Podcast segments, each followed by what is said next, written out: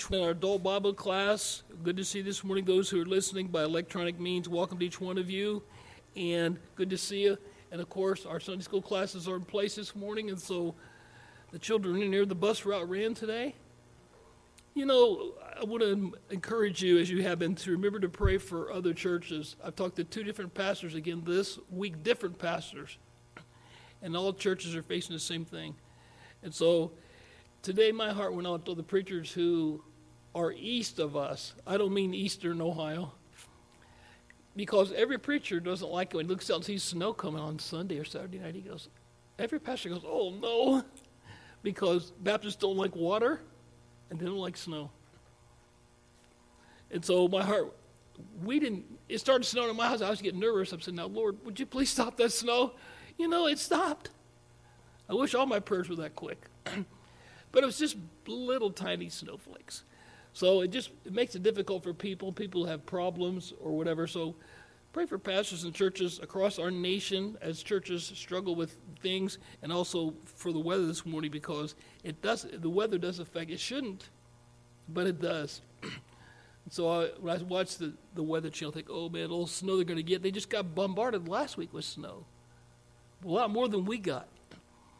So continue to pray for them and, pray for your own church and appreciate your prayers. And I said I talked to two, pastors. One pastor I talked to this week is not far from here. He said they have not been able to have Sunday night services still. Matter of fact, two preachers. And I said, you know what I said to them? Well, come visit us on Sunday night. And we've had a couple pastors do that. So I said, we have a couple of the guys, why don't you come and visit until you're able to get back on your feet, whatever. Genesis chapter 12. Now, I mentioned that I'm going to continue this mini series on prayer, so I'm going to just get right into it today. I'm not going to repeat things I've said before. Genesis chapter 12. We'll be getting there in just a moment. The question I want us to think about today will be in this passage, but we'll get there in a moment. Is anything too hard for the Lord? Now, we all would say, no. We say the words, but do we sometimes not really believe it? We're kind of like that poor guy in the New Testament that said this to Jesus Lord, I believe, but help my unbelief. Now, I don't know if he was 75% believing, 25 not, but he said, Lord, I, believe. Help my unbelief. I think we're like that, aren't we? We say, Lord, I do believe, but help that little of unbelief that bothers me. So the question is, is anything too hard for the Lord? Now, we know that, and we agree with that. but that's for somebody else, not for us. Ain't that the truth?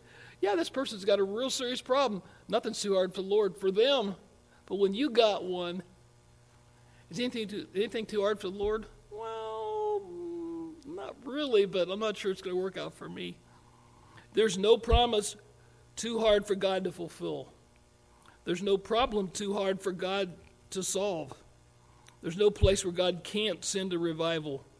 There's no person too hard for God to save. you know, only three times in the Bible does it say the Lord appeared to Abraham We're talking Old Testament, we're talking Genesis. He appeared to Abraham to reveal his power. We're talking about prayer t- today. The first appearance is in Genesis chapter 12, and verse 6 is this expression The Canaanite, that was their enemy, was then in the land. Now, just before that, God's word says there that he has made them a promise to give them the land.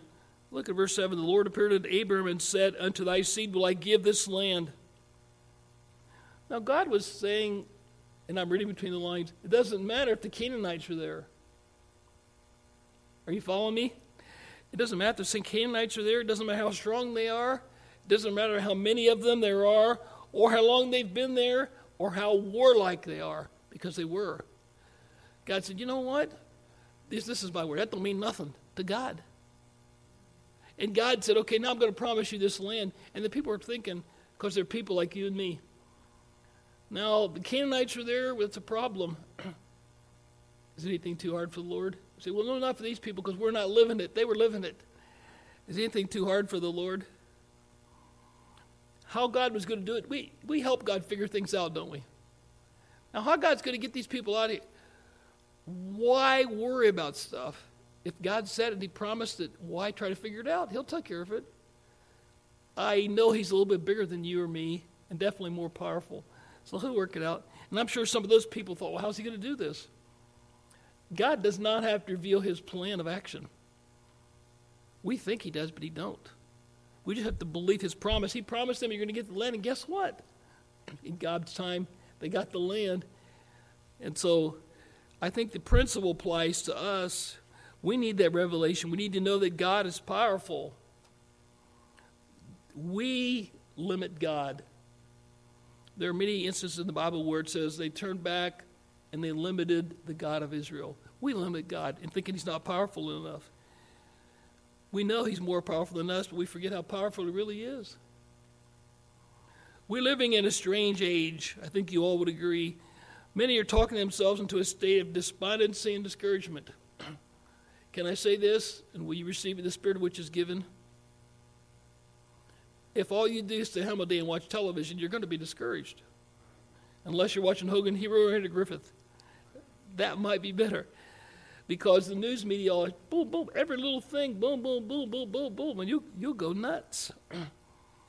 and so if we're not careful, we can become despondent or discouraged. I'm talking to God's people. I didn't say throw your television away. How are you going to watch Super Bowl tonight if you throw your TV away? Or watch Andy Griffith or Hogan's Heroes. You can't if you throw the TV away, but I'm saying be careful. And stuff on your phone if you have a smartphone. Even if we think we're dumb, my phone does more stuff than I know what to do. But what I do know to do is some of, I see that stuff too on the news. I said, oh man, has anybody put any positive stuff on there? Very seldom. Oh, once in a while, somebody rescues an otter, a sea otter. Now, that's important, but that's not eternal. we talked today about the strength of liberalism and modernism and how it's growing as far as churches are concerned, and, and morally and also politically. We talk about the downfall of schools and modernism and liberalism and these institutions of learning. We talk about the coldness of Christians. I don't mean they're physically cold. As someone said, some are cold, some are some are frozen, some are some are chosen, some are few, some are cold, and a few are frozen. We certainly don't want to go to the church where it's the church of the frozen. Jack Frost is the pastor. That's not good. We also talk about drugs and alcohol and sex and how these are affecting America, and they are, and they have been. I think part of that started when I was in high school. They had sex education like right in the school. I remember it and thinking, I don't think this is the place for it, but that's neither here nor there. So look at look what we've got now. We've got all kinds of sexual problems, diseases. Now, can you blame it all on the school? Mm, I don't know about all of it, but it certainly throw a good portion their way. And then we give out condoms in school. I'm talking to adults now. That encourages them. Next. What I'm saying is anything too hard for the Lord? Oh, is it? I don't think so. And you would agree, but practically we don't believe it. All these things are true, but they don't affect God. They do affect us, don't they? If you've got half a brain, and I'm looking at you, you all do, you're intelligent people, it does affect you if you're not careful. it doesn't affect God. He's all powerful. He's not powerful, he's all powerful. Nobody's more powerful than him. Even the people in that place called Washington, D.C., and the United Nations building and all those, God's more powerful than them. Remember when John said in 1 John, Greater is he is in you than he that's in the world? We know that to be true, but do we believe that either? What I'm saying, these things don't affect God. They don't affect God's power. We think it does. We say, God, why don't you do something? I've said it a couple times myself. now, Lord, why don't you do something about this? Of course, I get no answer. God does what he wants to do when he wants to do it. He doesn't have to have our approval, okay, or tell us.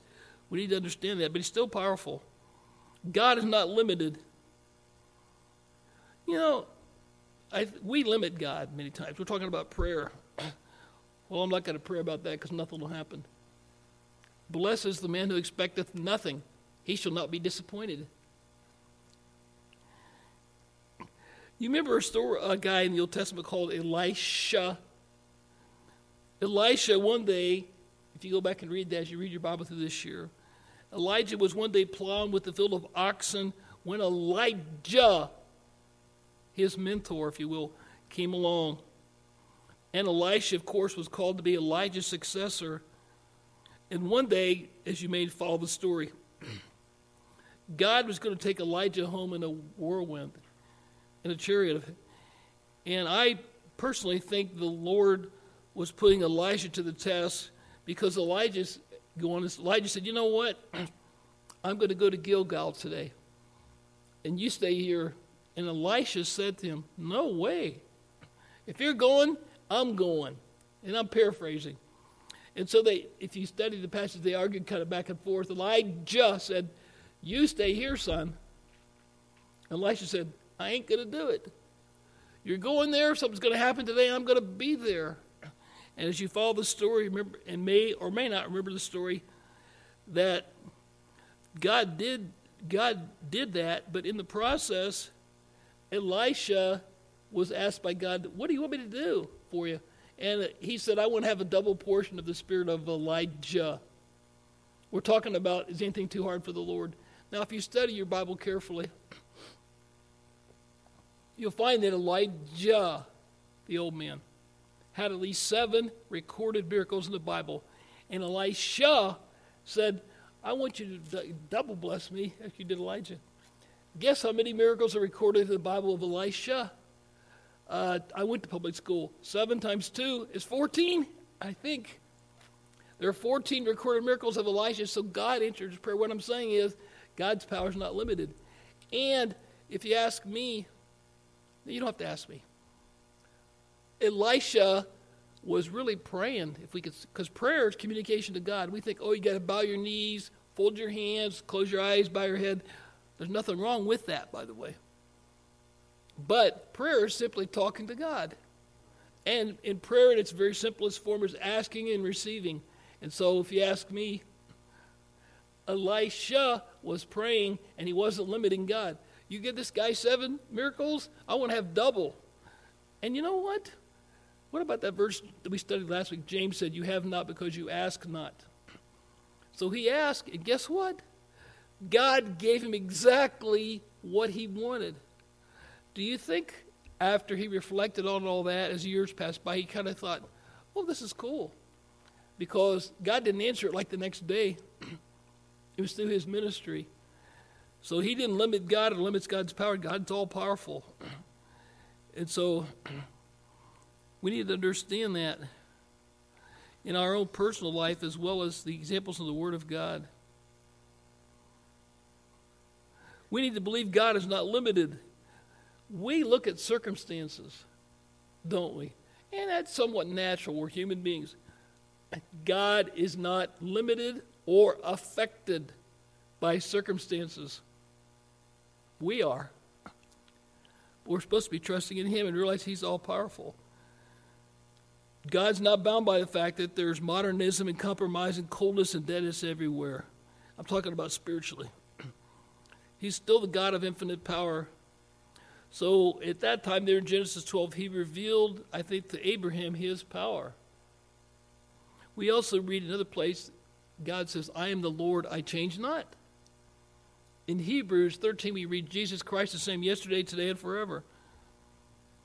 Also, God appeared to Abraham to reveal his sufficiency, that is, God's sufficiency.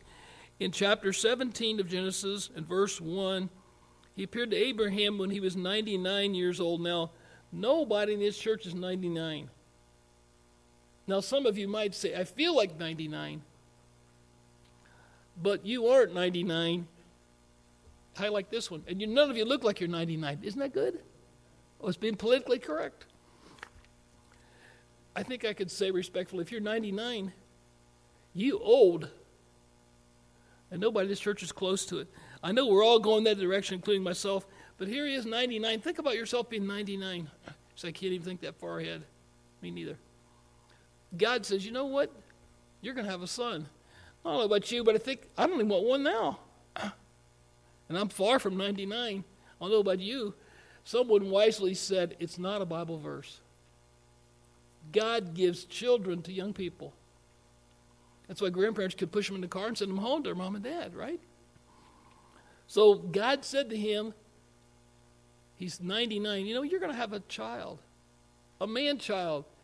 Now, that's where we get our verse, our, our, our verse we read at the beginning, or our title to this lesson. In verse 14 of chapter 18, is anything too hard for the Lord? Can God calls a 99 year old man, and I believe I remember correctly, his wife is like maybe eight or 10 years younger than him. Again, now some of you precious ladies might be in your 80s. Do you want to have a baby? I don't. I see three smiles. The rest of you, I don't think so.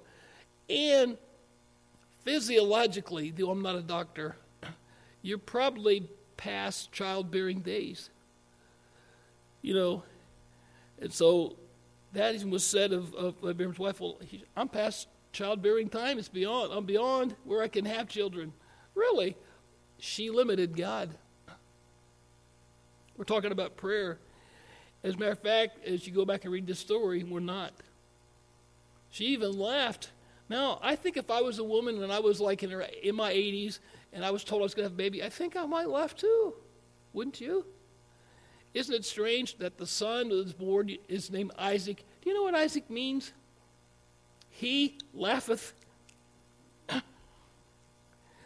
so, what his wife was saying, she was limiting God. But see, God made the promise. We're talking about the promises of God, we're talking about prayer. We can claim the promises of God and they're contained in the pages of this book. They had the audible promise from God. They didn't have the whole Bible like we do. They, we have an advantage on them. But God said you're going to have this child. Impossible. Is anything too hard for the Lord? No. Guess what?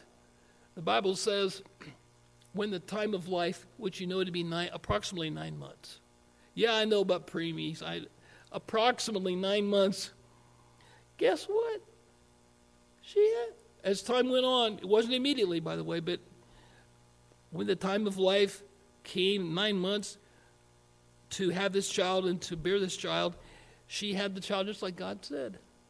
I wonder if she said to herself, I wish I wouldn't have left. I don't know. Has similar things, maybe not extreme, happened to you, and you say, I wish I would, I wish I would believe God. We've all done that. God helps us. Sometimes we don't even ask, and He has mercy on us. He just helps us, we forget it. Now, the thing is, she wanted a child, and her husband wanted a child, but I believe that God waited on purpose till they were all past, because it wouldn't be a miracle she had a son when she was 45.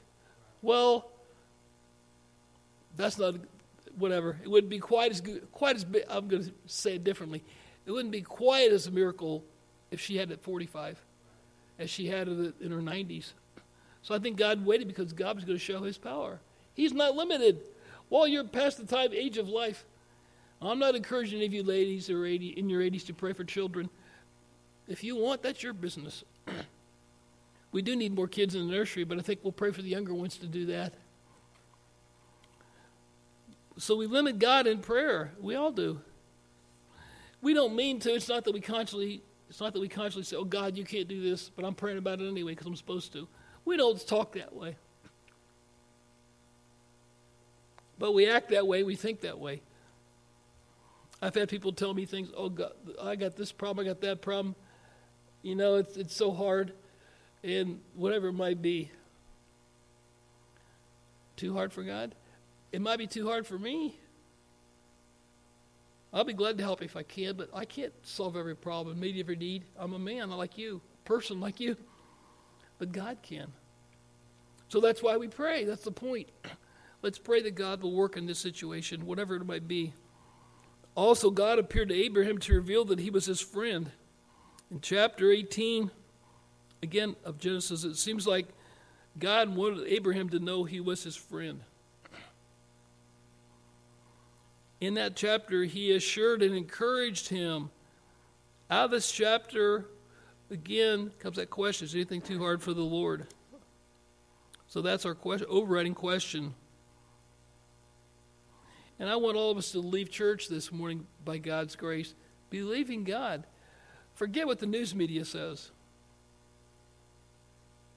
At least put to the side. Forget what everybody else says. What does God say? Now, I'm not saying we're going to be praying to duplicate exactly what was done to Abraham, but you get the, the principle. That's why did God put this story in the Bible? For us in 2021. That's why. As well as all the people before us. Today, many Christians are discouraged. good people, good, even good believers are discouraged. Many leaders are discouraged. Many are under are like Elijah when he went under the juniper tree and said, "Lord, just take my life." Now, if you will examine discouragement, you'll find that it usually comes when there's no reason for it. Let me give this illustration biblically. We've talked about Elijah, Jah, the old man. Why did Elijah say that? Do you realize what just happened before he said, God, kill me? You remember the story? Or maybe let me refresh your memory, or maybe you're not familiar with it. There were 450 false prophets, and they were having a contest with Elijah. And they said, We're going to see who's really God. And so you may or may not remember the story that they build these altars and sacrifices, and the prophets of Baal prayed until noon. There's about 450 of them. They prayed that, that their God would send fire and consume the sacrifice. And guess what? Nothing happened. Now, I personally think Elijah's laughing. I can't prove it, but I think I'd be laughing. And I'd be saying, Oh, what's wrong with your God? Is he asleep? I think even words were said something to that effect. And so Elijah prayed a very simple prayer. If I remember correctly, I think it was 63 words. Something like that. It wasn't one of these long winded prayers. And guess what? The fire came down from heaven and consumed the sacrifice. And the Bible says this Elijah had put buckets of had water all around it. And the Bible says the fire came down, consumed the sacrifice, and licked up all the water. The God that enters by fire, he's the real God. So God proved himself. And he used Elijah, Elijah's prayer to do that. And guess what? They went out and killed the false prophets. Why? Because they were saying false stuff. We don't need to keep keep their things going, so they killed them all. right, wrong, or indifferent. That's what happened. And so, right after that great, I think I think if that was like on Saturday, I think Sunday, I'd be feeling pretty good, wouldn't you? Wow, this is really cool. That's a pretty significant prayer. That's a pretty significant happening. But it's right after that that Elijah went in the wilderness of the Judea and said, Now, God, just kill me. Now, why was he discouraged? What I'm saying, sometimes there's no reason for it. Now, there are things that may cause us to feel discouraged a little bit, but Elijah, in his case, think he'd be, I think that would cure him for a week or two, don't you? Something good like that. now, that's me trying to understand him. And so, why would he get a persecution complex? Well, one woman talked about killing him. Well, if God took care of him, wasn't Elijah the guy that, I'm being facetious, wasn't he the guy that was by the brook Cherith that dried up and God provided his food? And God provided water again to the widow woman. I think we heard sermon from that on Pastor Rice. And so, and then he prays and God sends fire down, and now he says, Go ahead and kill me. I don't want to be critical of Elijah because we're a lot like him, but I, what's wrong with this boy? He has limited God. One woman's mad at you. Any pastor can testify to that. Maybe one woman's mad, maybe more than one. I don't know. I heard a preacher. I didn't hear a preacher. He told me what's his. He says, uh, "Mark." He goes, "You never get used to people being mad at you." So it goes with the territory. It's one of those occupational hazards. But yet we sometimes have that attitude of Elijah, even Christian people. Now I understand the people of the world, they don't have Christ. I don't know how they get up, to tell you the truth, I don't know how they get of bed in the morning. I don't mean physically. Mentally, how do they get out of bed? How do they go to the work? How do they face the day without Christ? In God's Word, the Holy Spirit, He is a comforter, isn't He not? It's one of His titles, comforter. How do they do it? I don't know. Is anything too hard for the Lord? The answer we know is resoundingly no. There's no promise too hard for God to fulfill. This Bible is full of promises. That's why you should read it every day. And when you come across a promise, take a big, take your pen, put a big P over that for promise, and claim it. Sometime you might need it. God can. It doesn't matter how it looks. God can meet the need. Oh, it doesn't look good. This and that other thing. Is anything too hard for the Lord? God can meet the need. He's a He's a waymaker. now we do have to pray. We do have to claim the promises of God. But you know what? I can't do your praying for you. I can pray for you and I will. If I commit you to you that I will, I will. But I can't do your praying for you. You have to do it yourself. And so you have to be familiar with the promises of God so you can claim them. Not demanding from God. But God, here's your word. Now I'm trusting in you to meet this need. There are so many thousands of promises in the Word of God. And so you can claim them for yourself, many of them. And we like the one that God says, My God shall supply all your need. Philippians 4:19. We all like that one. And so there are many more besides that one. God wants his people to launch out in his promises.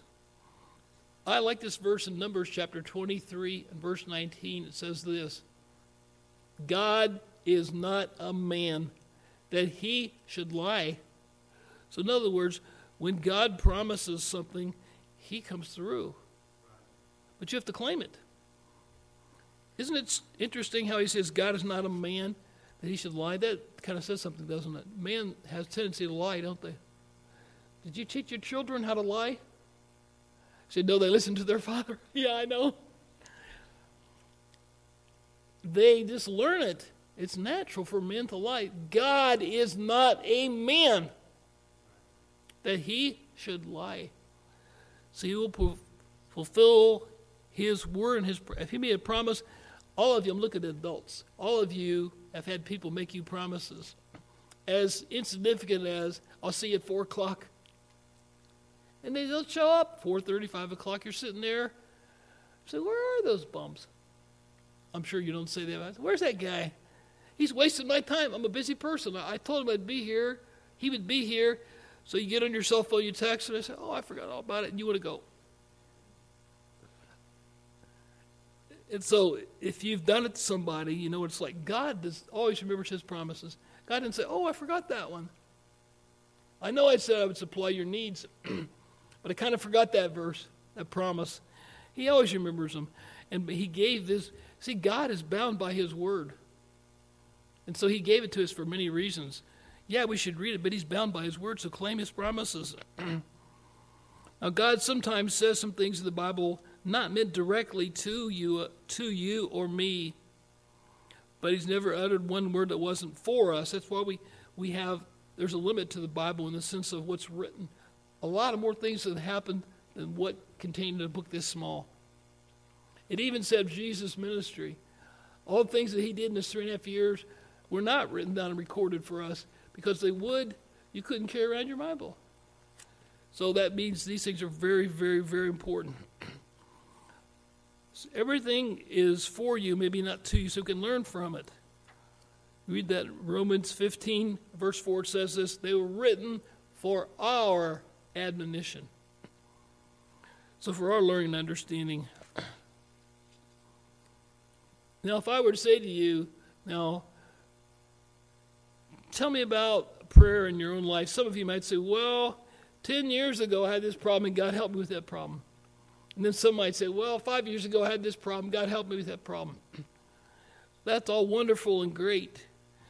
But can I say you shouldn't have to go back that far? Now remember, prayers, I'm not talking about prayers are important to the person praying them. That's why you pray it. It bothers you, it's a need or you have. I always jokingly say I pray for Parker Place at the hospital, and some lady at the church said to me, says, I pray for him too. I said, it's two of us. Something that's really, I can survive and I go to the Parker Place. I can walk. But what I'm saying is, to me, it might be important. Walmart, I hate to go in there and then some lady in front of me has $300 worth of groceries, a bad check, and no credit card. You know what I'm saying? Go to the post office, there's 20,000 people out the line, out the door, and you have to stand six feet apart. And, you know, and there's one person working there who's ignorant. Sorry. Are you with me? So these things are important to us. And so they're important to you. To somebody else, I say that doesn't mean anything to me, but it means something to the person. So God is not limited to circumstances again. So we need to get up from out under the juniper tree like Elijah. Because we can all tell stories how God has helped us in times past. What about in the last week or two, last month, the last day? I think we could safely say the fact you got out of bed this morning and you got yourself here, I would say God answered your prayer whether you prayed or not. You're here. Thank you for coming. God bless you. But you're here. It's an answer to prayer. You're breathing. You're going. You're still here. There's no problem too hard for God to solve. Now, if you've lived any amount of time, and I'm looking at everybody, you have had problems. If you haven't, I want, even though it's COVID 19, I want to hug you because I'm hoping it's going to rub off on me. We've all had them. And guess what? You're going to have them until you die. And I say that not to be mean, but it's the truth. We think, oh, I had five problems, I'm all set. I don't think so. And the problems getting more complex.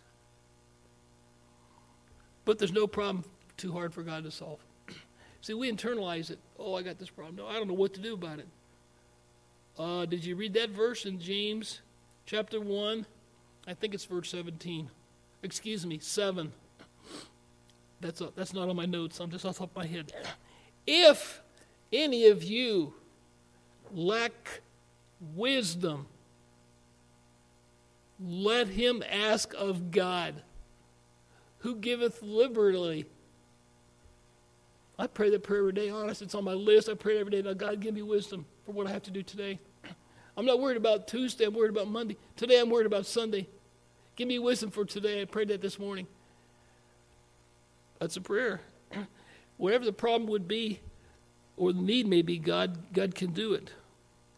You think of the people in the Bible who are our examples, they're written for our examples as well as our admonition, who got in tough spots.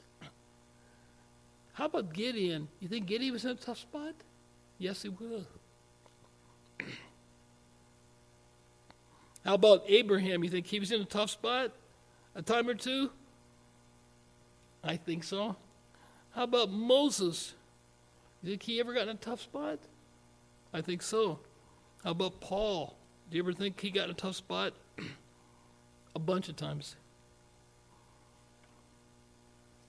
If we attempt something for God, attempt to live for God, there are going to come times of crisis. By the way, a positive way to think about that, that's a good evidence that you're saved. I mean, if you just live anyway, you want to do what you want, have no consequence, no problems, it's a good question whether you really know Him as Savior or not, in my opinion. You're going to have crisis. Many people face a problem, then come to believe that a problem is too great or too big. It is too big for you. So quit trying to figure it out. Ask Him. Ask for wisdom. Why did He say that? Because He knows we need it. The bad thing about wisdom, in my understanding, is it dissipates over time. I would like to just have him screw off my head and put all I need in for the rest of my life, wouldn't you? I don't think I have a verse for that. I like to believe it, but it's not true. It's, it's maybe just momentary wisdom. It's temporary wisdom. I got to ask for it again. And again and again. In my case, every day, maybe your case, I don't know. But we need to remember if God's going to solve the problem, meet the need, we have to put first things first in our life. That's Him. Remember in Matthew 6 33, in his Sermon on the Mount, you know Jesus said to those guys? Seek ye first. first. That means there's nothing else in front of him. The kingdom of God and his righteousness and all these things will be added unto you. So if we put him first and seek him first, that goes a long way to help us in what we're talking about this morning.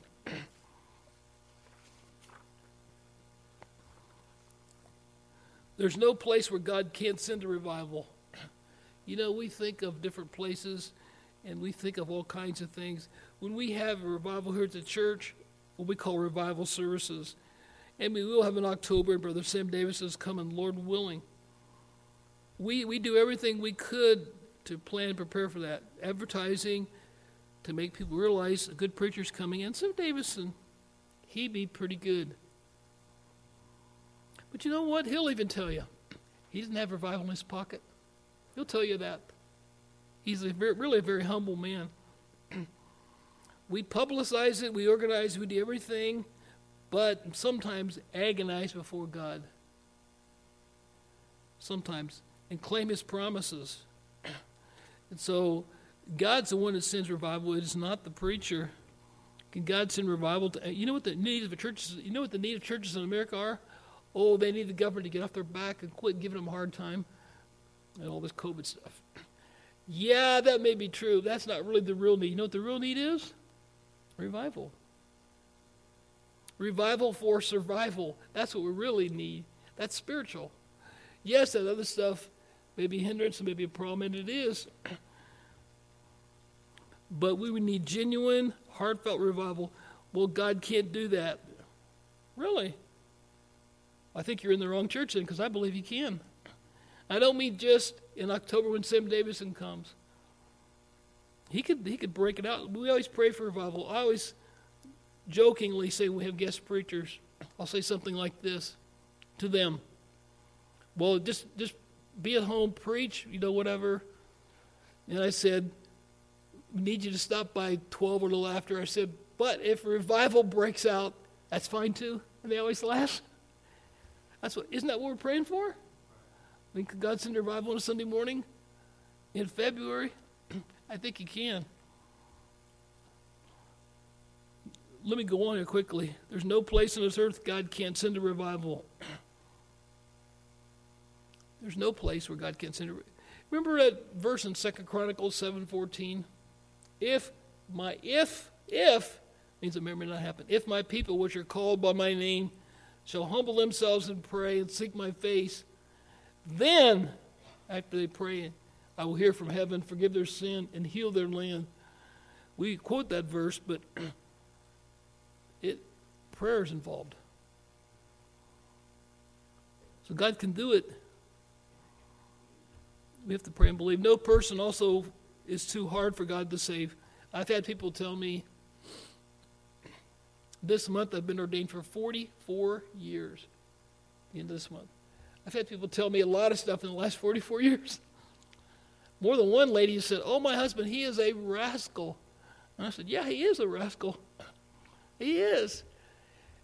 And then she said, He'll never get saved. I'm saying, Don't say that.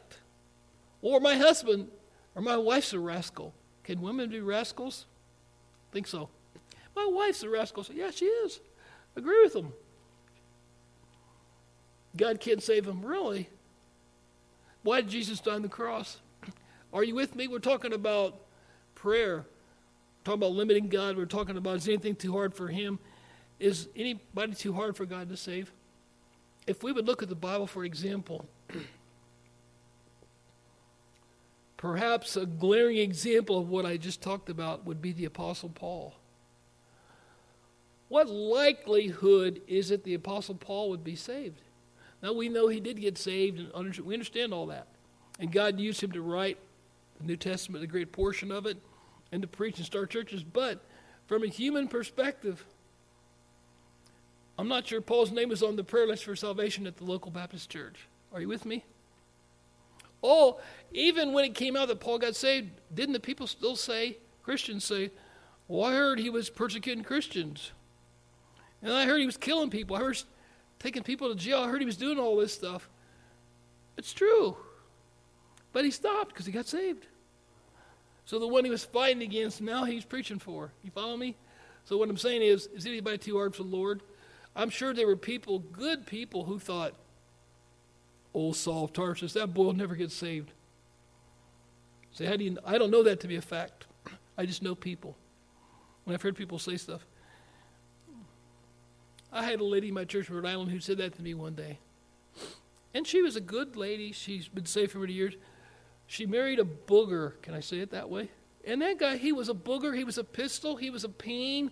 He was a grouchy old man, to tell you the truth. And she said, Oh, Pastor, I don't think Joe will ever be saved. And I, I don't remember exactly what I said to her, but I'm sure I said, Well, let's pray about it. To give you the short version, I would, Joe would not come to church. He had physical problems, plus, he was a grouchy old man. Plus, we didn't have a regular church building. So, who's going to go to the boys' club to church? So, I would go to the house and I would make an appointment to go see Joe. And you know what? Joe was, he was a handful. And so I went to his house, I'd witnessed to him, and time went by, Joe got saved. This is a true story. It's not out of a book. And he got baptized. I don't think his wife would do that because he had physical, legitimate physical problems. and he was a big man. He's bigger. He was bigger than me. I mean, I'm not that big, but he was bigger than I was. And he, the little boy got baptized. And genuine salvation, he started tithing on a Social Security check. That's real salvation. Remember when Zacchaeus got saved? He said, Lord, if I rip these people off, I'm going to pay them back. Good sign of salvation. what I'm saying is, I could think of people in my family who my family thought they would not get saved. They never said the words because I would shoot them down. Oh, grandma would never get saved. And I had one grandma, she was a hard nose. She's dead, by the way. Well, both of them are dead. And she was a hard nose. And then she was very standoffish type person, even to her grandkids. We hardly ever went to their house. I think I know why now. She wasn't your typical, oh, let me give you a hug. Grandma loves you. None of that stuff. You're lucky for her to say hi. And so my family, I think some of the grandma never gets saved. I said, well, let's wait. Make a long story short, she did. What I'm saying is, there's nobody that you do know, that you know that it's too hard to be saved. It's only in your mind. Now you can't save them. I didn't save Joe Sheehan. I didn't save Evelyn Jacobs. I didn't save either one. I'm giving you these illustrations just to tell you that this is real stuff. This is real life stuff that really happened. And it can happen to you and your family. So don't say it too hard. God can, remember, it's God that saves them, not you. The problem is we try to save them. I've done that to people, haven't you? Oh, this person really needs to be saved, and I love them. I want them to be saved. We don't mean to, but we try to save them. It don't work. He has to save them. But he saves people in answer to our prayer. We're talking about prayer. We're talking about limiting God. I think of the example in the New Testament, which I ain't going to give it for sake of time. Because I want to finish this lesson because I hate carryover stuff. Although this is a series, we're going to go on to something else next week.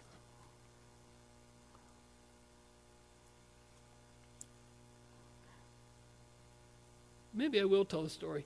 Remember the story of the paralytic in the Gospels where this man couldn't walk and four people took him to Jesus. They put a roll, put a hole in the roof so they could lower him down to Jesus. Now I'm reading between the lines a little bit. this is human nature deal. I wonder if his neighbors said, "Oh, our neighbor over here is sick. He can't walk. If we get him to Jesus, he can take care of him." And maybe they heard about the miracles he did. I don't know. And again, I'm reading between the lines. So they decided, you know what, we're going to do it. The Bible did say there was four of them, and they carried this man to where Jesus was. Now, knowing human nature like I do and you do, there had to be, out of that four, there had to be one or two people that said, well, should we really be doing this? And the other one said, yes, the Peter type attitude, you know. Yeah, we're going for it. And I am sure people are people. What would you do if you saw four guys carry a crippled guy down the streets of Canton? You'd say, Are those people lunatic? And I'm sure it wasn't an everyday occurrence. So they're carrying this man to Jesus. They knew where they were going, they knew who could help them. They couldn't do it. But if we just give him to Jesus, he can take care of them. And maybe as they went along, again, there was a little bit of grumbling. boy, this guy's kind of fat. He's kind of heavy. I'm getting tired of carrying this guy. I'm surmising. So they so they get to where Jesus was, and there was such a crowd they couldn't get to him. So you know what? Well, we've done our best. Let's turn around and go home. We tried. We couldn't make it. Did one of them say it? The Bible doesn't say that. I'm saying that. There's always one negative person in the Baptist church, maybe more, even though it wasn't a church. And the one guy again said, You know what? We're going for it. We're going for the gold. We're going up to the roof of this house. And remember, the roofs of the houses in those days were not like ours. It wasn't shingles and two and, and, and plywood. It was, it was different. And so we're going to take him up there. Well, I don't know if it's going to work after all. Let's do it. So they did. Then they lifted the man down to Jesus. They couldn't really get it. They lifted him down to Jesus. And you know the story. That Jesus looked up at these men who were letting their friend down to prepare them for him. And the Bible says he looked up, and when he, Jesus, saw their faith, not his, but theirs, he looked down at the man and said, Son, thy sins be forgiven thee. Mark chapter 2 verse 5. So sometimes our faith is involved. These men had the faith. They took him to Jesus. Jesus could care. You know what the problem people have? We got to get them to Jesus. Now, in their case, it was physical. We need to get them to Jesus. We need, he can solve their problems. He can meet their needs. He can save their soul. He can take care of any problem better than you or me. He's the one that does it. But we got to get him to him, so we got to open our open our little mouth and talk about him and tell him. We might take some action. We might have to bring him to church. we might have to pray for him. We might have to give him a gospel tract. We might have to pray that God would save them. We're talking about prayer. It's a wonderful thing when you pray for somebody to be saved and they are saved. We realize we don't save people. But it sure be a good little blessing when somebody you're praying for or you hear of them getting saved, whether you led them to the Lord or not. it's a good little blessing, isn't it? You can rejoice. Oh, this is great. Praise the Lord. I'm happy about this. So let me ask you this question in closing. Actually, I got two questions for you to think for yourself this morning. We're talking about prayer. We're talking about is anything too hard for the Lord in prayer? Is there someone you think's too hard to be saved? Remember the Apostle Paul. Is there a problem or situation that you think is impossible? Could be. So we need to remember what I said at the very, very beginning that no promise is too hard for God to fulfill, no promise too hard for God to solve. There's no place where God can't send a revival. And there's no person too hard for God to save. Let's stand, please, with our heads bowed and our eyes closed for just a moment. Father, challenge us in this matter of prayer. I pray that you would bless people in our class today and who are listening who honestly have some difficulties, and I'm sure many do, and situations that to them seem impossible. I pray these few thoughts from your word and from you would be helpful to them. I cannot help them, but Lord, you can. Maybe it's someone in front of me needs to be saved. Maybe it's some situation they're facing. Lord, you know the hearts and needs of people far better than I do. Help us to be challenged today as we continue to think about prayer, to be a person of prayer, a genuine person of prayer, and to increase, not decrease in this year 2021. Speak to every heart. Maybe someone needs to pray the prayer of salvation. Speak to their heart. We pray in Jesus' name. With our heads bowed, eyes closed, the pianist begins to play for just a moment. Maybe God's challenged you about stepping up your prayer life quantity and quality, or maybe you've been encouraged for something you've been praying about that you kind of got discouraged about and you quit praying about it. Don't quit. Don't quit praying for that guy to be saved. Don't quit until God directs